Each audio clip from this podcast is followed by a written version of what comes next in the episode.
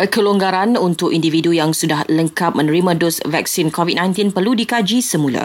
Presiden Persatuan Keselamatan dan Kesihatan Pekerjaan Malaysia, MSUSH, berkongsi pandangan beliau. Walaupun diumumkan uh, kes kategori 4 dan 5 eh, uh, rendah, tapi itu hanyalah untuk asesmen pada kali pertama. Dan kita akan pastikan, katakanlah 100 orang, 200 orang masuk wad setiap hari. Setiap so, 100 orang, 200 orang yang masuk setiap hari dan memerlukan oksigen, eh, memerlukan oksigen. Dan mereka akan stay dalam hospital tu selama 14 hari sekurang-kurangnya. Eh, baru boleh di, di discharge balik rumah. Jadi ini akan memenuhkan kita punya fasiliti kesihatan.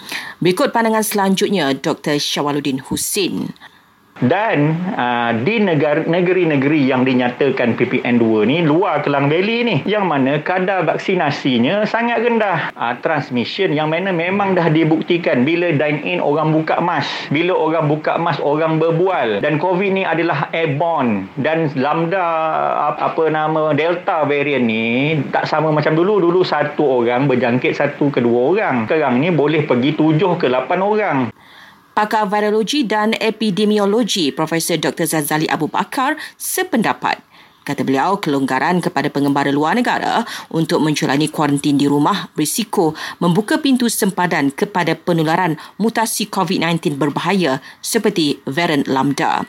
Jelas Profesor Dr. Zazali kepada Berita Harian, ini kerana individu yang lengkap divaksin tetap berpotensi menjadi pembawa mutasi berbahaya yang belum ada di Malaysia.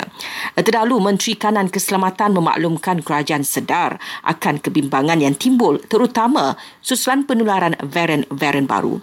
Justru Jadatuk Si Syamuddin Tun Husin, keputusan kerajaan dalam memberi kelonggaran kepada individu yang telah lengkap divaksin dibuat dengan berhati-hati.